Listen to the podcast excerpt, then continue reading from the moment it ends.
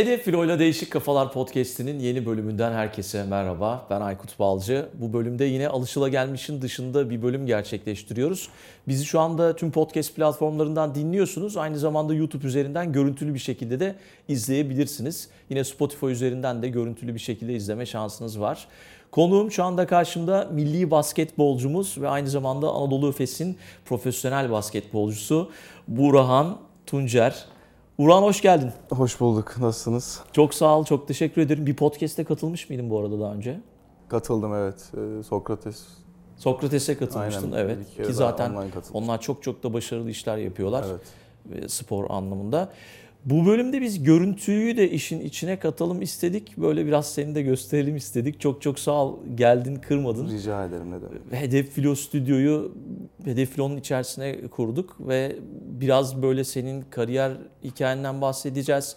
İş dünyasını işin içine katacağız. Tabii ki basketbolda olmazsa olmaz. Ondan da bahsedeceğiz, ondan da konuşacağız. Bu hikayeyi eminim anlatmışsındır sen çok fazla ama belki bir kez daha anlatmak istersin. Senin basketbola başlaman nasıl oldu? Basketbol hikayen nasıl başladı? Ee, basketbola başlamam açıkçası ilkokulda e, arka, sınıf arkadaşımın basketbola başlamasıyla oldu. Ee, tabii veliler o ara çok konuştukları için anne babalar. Sınıf arkadaşım da basketbola başlamıştı. Çok güzel, çok şey, eğlenceli olduğunu söylemişlerdi anne babama. Ben tabii yaşıtlarımdan biraz boy olarak da o yaşlarda üstündüm. Hı hı. Ee, annemler de beni de yazdırmak istediler. Annemle babam. Ee, tabii ki ben de başladım o, o yaşlarda. Gayet güzel devam etti ondan sonrası. Yani 9-10 yaşlarında başladım. O yaşlar uygun mudur başlamak için? Daha da erken artık bu yaşlar. Şu Hmm. an 5-6 yaşlarından beri, 4 yaşından beri hatta şu an başlayanlar oluyor. Boyunun uzun olacağını peki onu fark ediyor mu şeyler, ko- koçlar? Yani ben onu tahmin edemiyorum tabii belli olmuyor. Ben mesela bir yaz yaklaşık 25-28 santim civarında yani 25-30 santim civarı arasında uzadığımı hatırlıyorum yani. 13 12-13 yaşında bir yaz böyle yaz başı babamdan kısayken yazın yazın sonuna geldiğimde babamdan uzundum. Hı hı. Peki şey yani burada tabii aile çok önemli herhalde spora başlamak için. Onlar bayağı bir fedakarlık göstermişler anladığım Tabii çok emekleri var üstümde. Ee, yıllarca getirip götürdüler beni. Kaç yaş yani 9-10 yaşından beri sürekli idmanda beklediler. Çıkış çıkmamı tabii ki izlediler beni. Çok emekleri var. Onların sayesinde buralara geldim. Hı hı. Euroleague'de oynamak nasıl bir duygu? Ya gayet tabii ki güzel. Euroleague eğlenceli bir ortam. Keşke daha fazla süre alabilsek. Ama e, çok yoğun bir Euroleague. Yoğun maç süreci var Euroleague'de. Çok güzel zorlu maçlar da olabiliyor. Bazen tabii çok eğlenceli oluyor oynamak. Hı. Yani her iki kulvarda da işte basketbol Süper Ligi'nde de hem de Euroleague'de de zaman zaman ben takip ediyorum ayda 7-8 maç yaptığınız oluyor herhalde. Farklı ülkelere gidiyorsunuz Türkiye içerisinde. O tempoyu nasıl yani nasıl ayakta tutuyorsun kendini? Yani dediğin gibi bazen 7-8 maçı da açtığımız oluyor. Haftada 4 maç oynadığımız da oluyor. Yani salı, perşembe, Doğru. cumartesi yani Euroleague'de öyle oluyor evet. 3-4 maç oynadığımız da oluyor. Yani hem Euroleague hem Türkiye Ligi'ne kattığın zaman işin içine. E, çok zor bir süreç aslında Euroleague takımları için. Yani ortalama 70-80 maç oynuyoruz biz yılda. Bu da zaten haftada 2-3 maçı geçiyor. Tabii ki bunu sürekli hazır olmak durumundasın. Hem fiziksel olarak hem mental olarak hem besin o her türlü hazır olmak Doğru zorundasın. tabii biz şimdi yani dışarıdan bakan biri olarak fiziksel olarak düşünüyoruz ama yani mental olarak da hazır olmak çok evet, çok mental önemli. olarak da çok zor bir süreç. Çünkü dediğim gibi hani artık insan belli bir noktadan sonra sürekli uçak yolculuğu, otel yolculuğu biraz sıkılıyor. Pe- Peki şey sürekli yani sürekli spor mu hayatında yani hiç kendine vakit ayırma şansın oluyor mu? E İşte biz aslında günde bir idman yapıyoruz genelde Euroleague takımları. Yani çünkü zaten maçtan fazla bir vakit bulamıyoruz. Ee, onun dışında geldiğim zaman tabii yakın arkadaşlarımla çıkıp bir iki bir kahve içebilmek, bir restorana gidebilmek. Yani evde PlayStation oynuyorum bazen vakit Hı hı. boş vaktim olursa. Ee, hayvanlarım var onlarla ilgilenmeye çalışıyorum. Mesela idmandan çıktığım zaman evde 3-4 tane hayvanım olduğu için direkt hani trafiğe yakalanmadan gideyim ki yalnız kalmasınlar hani evde. O yüzden onlara vakit ayırmaya çalışıyorum. Boş zamanlarda ailemi de ziyaret etmeye çalışıyorum. Bir araba tutkun da var bildiğim kadarıyla. E, araba tutkun evet. Biraz alsat tutkumuz var. yani sürekli kullanıp tabii her arabayı denemek istiyorum. O yüzden 7-8 ay, Gü- 10 ay güzel bir hobi bence o da yani. E, Yani Yani hepsini deneyimlemek istedim. deneyimlemek arabaları güzel bir şey evet. Peki yani spor sana hangi özellikleri kattı diye geçmişten günümüze şöyle bir e, film şeridi gibi hayatına baksan. Ya disiplin bir kere spor katıyor sana. Bir sorumluluk sahibi oluyorsun. Çünkü mesela yarın sabah erken idmanım var diyorsun. Hani bu gece erken yatayım, çok kendimi yormayayım. Hani televizyon karşısında bir şey izleyip, bir şey okuyup ya da oyun oynayıp yatayım. Hani öyle dışarı çıkayım. Çok şey olmuyor Hı hı, yani. hı hı. Onun dışında tabii ki arkadaş çevren genişliyor spor sayesinde. İnsanlarla ilişkini geliştiriyorsun. Ama en önemli özellikler disiplin ve sorumluluk diyebilirim çünkü ona göre yaşamak zorundasın yani Doğru. hayatını ona göre yönlendirmek zorundasın. Doğru. İdman saatin işte vücudunun yorgunluğu hep bunlar önemli şeyler. Her şey düzenli olmak zorunda. Düzenli yemek beslenmene dikkat ediyorsun. Belli bir hani bu hafta çok yedim diyorsun hani dikkat edeyim. Şimdi senin oynadığın pozisyondan bahsedeceğim biraz. Onunla ilgili de galiba bir kafa karışıklığı var. Şimdi Onunla böyle- ilgili genel camiada bir kafa? Yani karışıklığı sen- var yıllardır. belki onu bize anlatman daha doğru olur. Yani oyun kurucu olarak biliyoruz seni. Ee, Yanlış. yanlış değil mi bu? Yani yıllardan eskilerden gelen artık yıllardır beni hep oyuncu kurucu oyun kurucu oynatma isteği vardı bütün antrenörlerin. Bütün en göz, en- genellikle de milli takımda çok oyun kurucu oynamak durumunda kaldığım dönemler oldu. Yani Dünya Kupası'nda oyun kurucu oynadım. Bu sene Avrupa Şampiyonası'nda oyun kurucu oynadım. Aslında benim gerçek pozisyonum shooting guard dedikleri hani Hı skorer guard pozisyonu. Kendime en rahat hissettiğim pozisyon, en iyi en verim verdiğim pozisyon aslında. Ama yıllardan beri yaratıcı oyuncu olduğum için hep sürekli beni oyun kurucu pozisyonda oynatmaya çalıştılar. Orada çok rahat ettiğimi söyleyemem. Herkes de bunun farkında. İşte onu değiştiremedik. Ama Başka o- kafa. orada koçlar belki senin görmediğin bir şey mi görüyorlar? Ya yani Yani ne olabiliyor orada yani? basketbolda yani benim bir o yaratıcı ve pas özelliğim hani burada şey olamayacağım iyi yani. Aha. Gayet iyi bir pas Aha. pasörüm yani. Belki o yüzden dolayı bir de uzun point guard yıllardan beri değerli olduğu için benim de boy ortalama point guardlara göre yüksek Hı hı. olduğu için hep bir beni e, oyun kurucu oynatma isteği vardı herkesin. Ama ben kendimi hani her zaman shooting guard pozisyonunda daha rahat hissediyorum yani Hı skorer guard pozisyonunda. Ama Burada belki o oyun kurucu pozisyonunu da bi- biraz böyle hani biz de kariyer podcast, podcast'iyiz ya iş dünyasına uyarlarsak senin orada işte bütün takım arkadaşlarını belki iyi tanıman gerekiyor. İşte oyunu kurur, kurarken çok hızlı karar verebilmen, e, hızlı düşünmen gerekiyor. E, işte yaratıcılık dedin ki o da olması gerekiyor. Yani onları da çok az sürede yapman gerekiyor. O birazcık onun için herhalde zeka gerekiyor senin de dediğin gibi. Evet ya pratik bir insanım aslında normal hayatta. Ee, zeka da işte işin içinde olduğu için belki o yüzden dolayı yıllardan Hı beri. hı.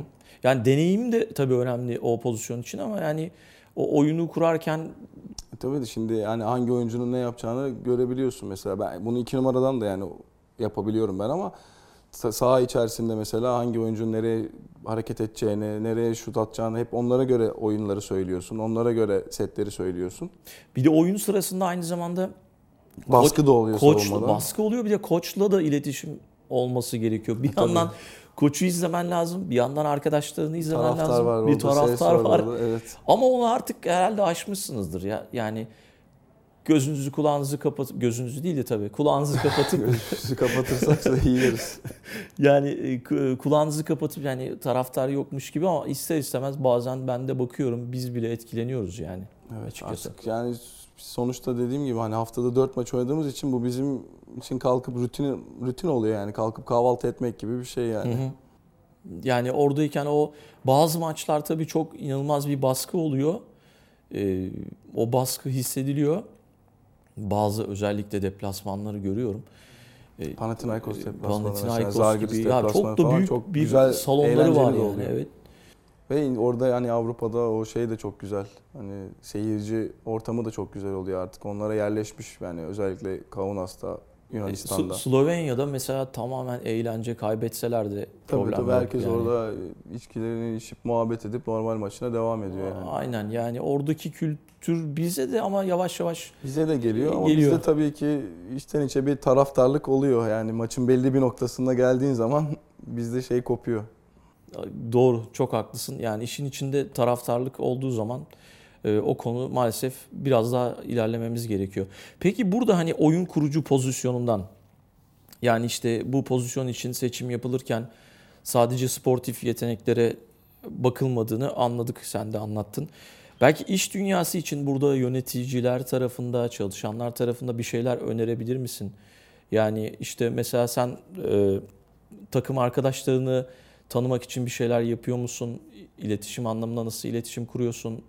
Çok da fazla vakit geçiriyorsunuz ama e, yöneticin senin tabii koç, koçla olan ilişkin nasıl? Bu neler önerebilirsin? Yani e, oyun kurucuların genelde boyu daha kısa olduğu için de bazılarını yapıyorlar ama yöneticilik kısmında e, çok fazla benim de hani iş, iş dünyasında hani bir şey bilmediğim için hani ama tabii ki bu işten gelen yani spordan gelen insanların e, yöneticilik yapması daha doğru buluyorum. Hı hı. Zaten son yıllarda bu e, eğitimde de okulda da yöneticilik, spor yöneticiliği kısmı çok yaygın durumda. E, tabii ki her şeyi daha iyi bildikleri için, sporun içinden geldiği için, oyuncuyu Hı daha hı. iyi tanıdıkları için, koçların psikolojisini düşünebildikleri için daha rahat olabileceğini düşünüyorum Hı hı. yöneticilik kısmında. Basketbolda bu, voleybolda bu çok fazla var. Futbolda yok da. Futbolda biraz daha e, dediğimiz biraz önceki Evet. taraftar şeyi daha ön Var. planda. Bu arada Hedef Filo'nun e, Türkiye Süp- Basketbol Süper Ligi'nin de Ana sponsorlarından biri olduğunda e, söyleyelim. Hedef Filo ile Değişik Kafalar podcastinde. Peki basketbol çok hızlı oynanan bir spor. E, İşte bazen görüyoruz böyle 25 saniye kala işte bir takım 8 sayı önde oluyor. Bir anda maç bir kafa anda kafaya geliyor. kafa kafaya geliyor yani. 8 saniye çok uzun bir süre. İşte spikerler maç sırasında söylüyorlar. Daha çok uzun bir süre var gibi gibi. Burada çabuk karar verebilme yeteneğin nasıl gelişti? E tabii biz çocukluktan beri bu yani sporu yaptığımız için sürekli bu işin içinde olduğumuz için nelerin olabileceğini bilebiliyoruz. Bir dakikada 10 sayı, 11 sayıdan geri de maç gelebiliyor. Hı hı. Hiçbir zaman pes etmemek gerekiyor Evet. burada tabii ki. Ee, o yüzden her dakika açık ayakta durman lazım yani konsantreni hep en üst seviyede tutman lazım ki maç bir anda dönebiliyor.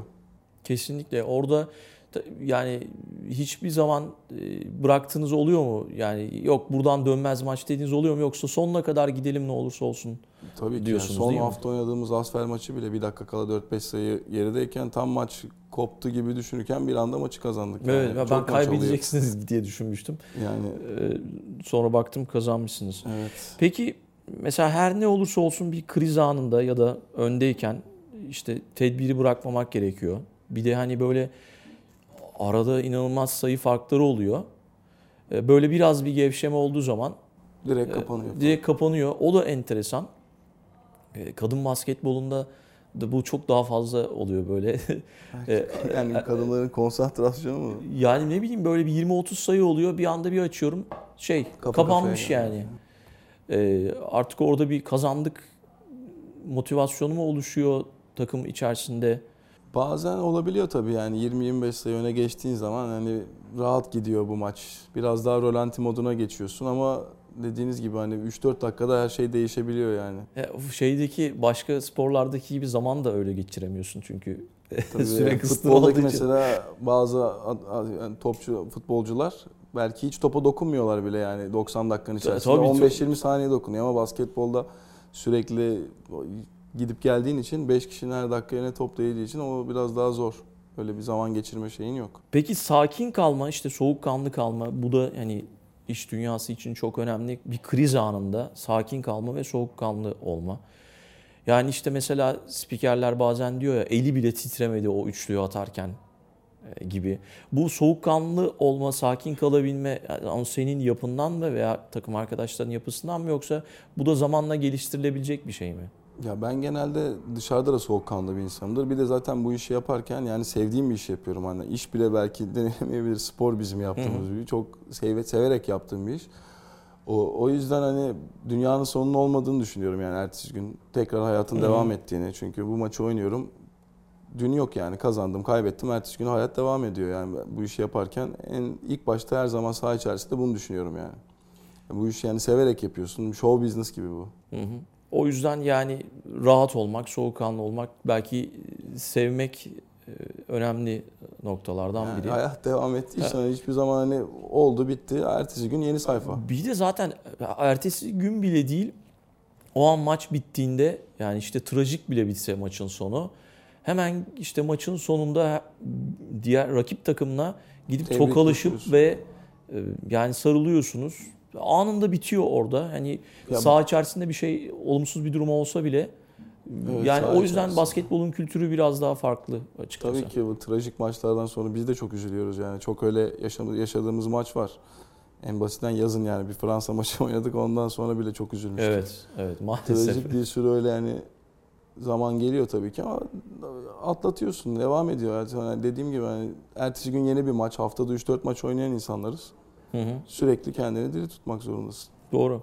Takım oyununu nasıl değerlendiriyorsun? İşte yani oyun kurucu pozisyonundan gittik ama işte farklı pozisyonda da oynadığını söyledin. Oynuyorsun zaten. İşte bazen takımın içerisindeki oyuncular o gün gününde olmuyor, motive olamıyorlar ama mesela sen iyi bir günündesin. Onları yukarı çekmek için yani takım arkadaşlarını yukarı çekmek için Ben konuşuyorum onlarla saha içinde genelde. Hı hı. Ve söylüyorum yani bu maçı kazanacağız hadi biraz daha gayret hani tamam olabilir kaçırıyor olabilirsin şutu ya da Hı hı.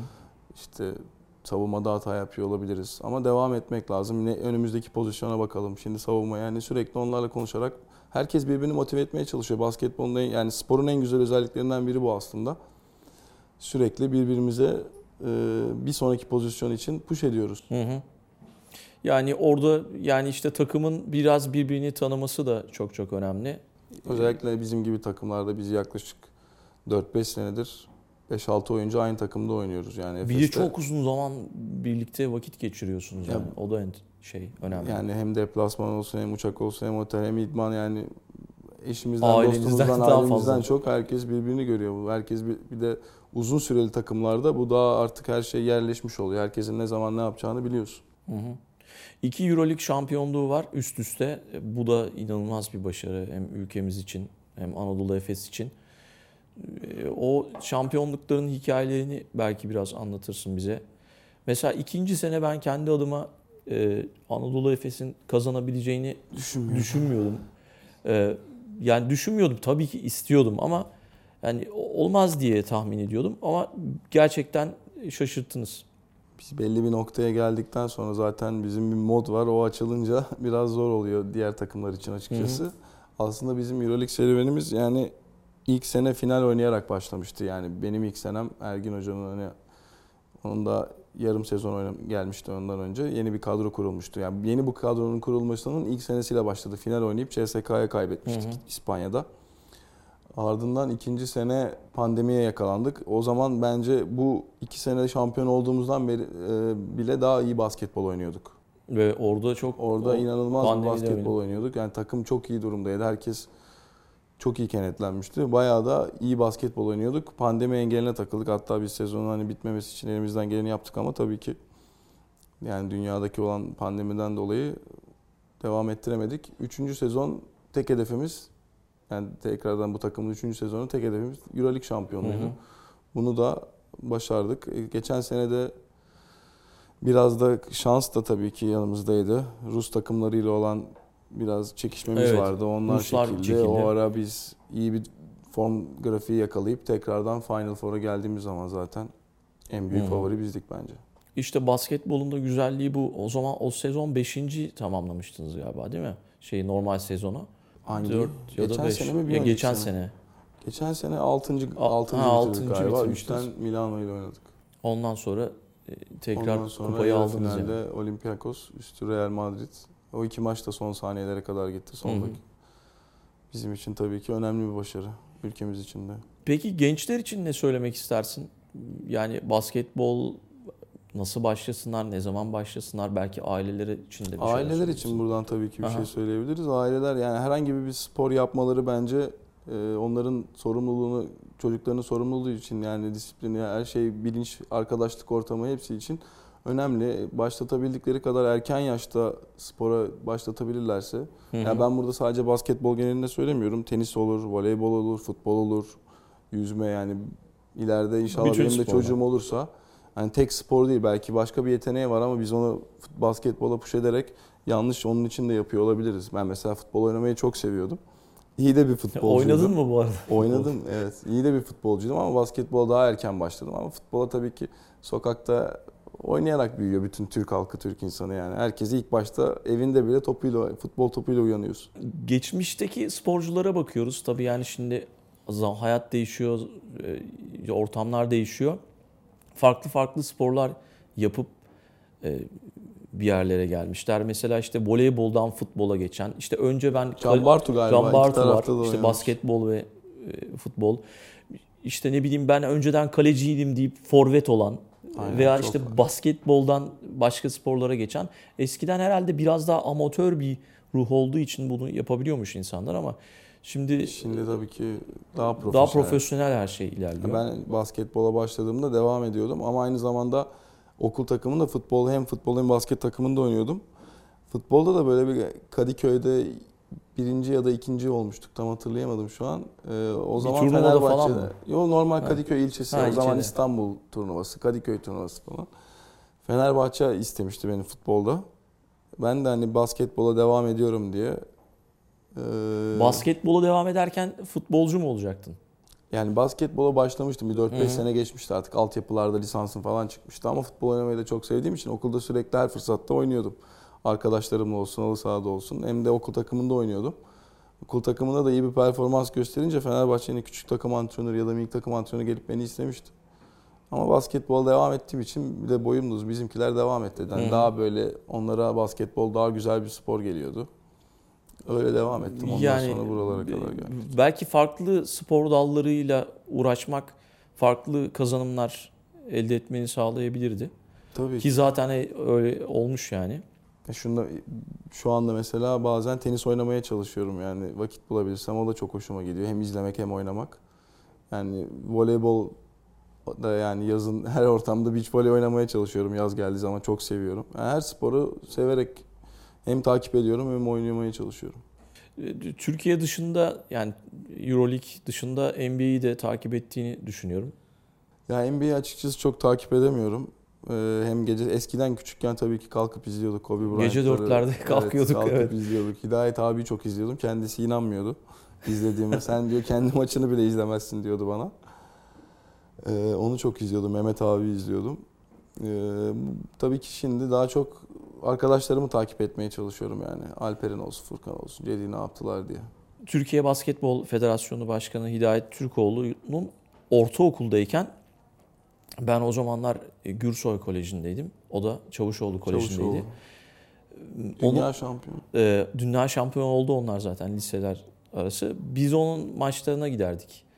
E, ama ortaokuldayken de inanılmaz uzun bir biriydi yani. Evet. Hani boy konusuna başa dönecek olursak Hidayet çok abi, önemli. lafını kesiyorum. Hidayet abi NBA'ye gittiğinde bile boyu uzamıştı yani. NBA'ye ilk gittiğinde galiba istatistiklerde 2-0-2, 2-0-3 yazıyordu. NBA sonuna geldi 2-0-9 yazıyordu yani kariyerin devamında.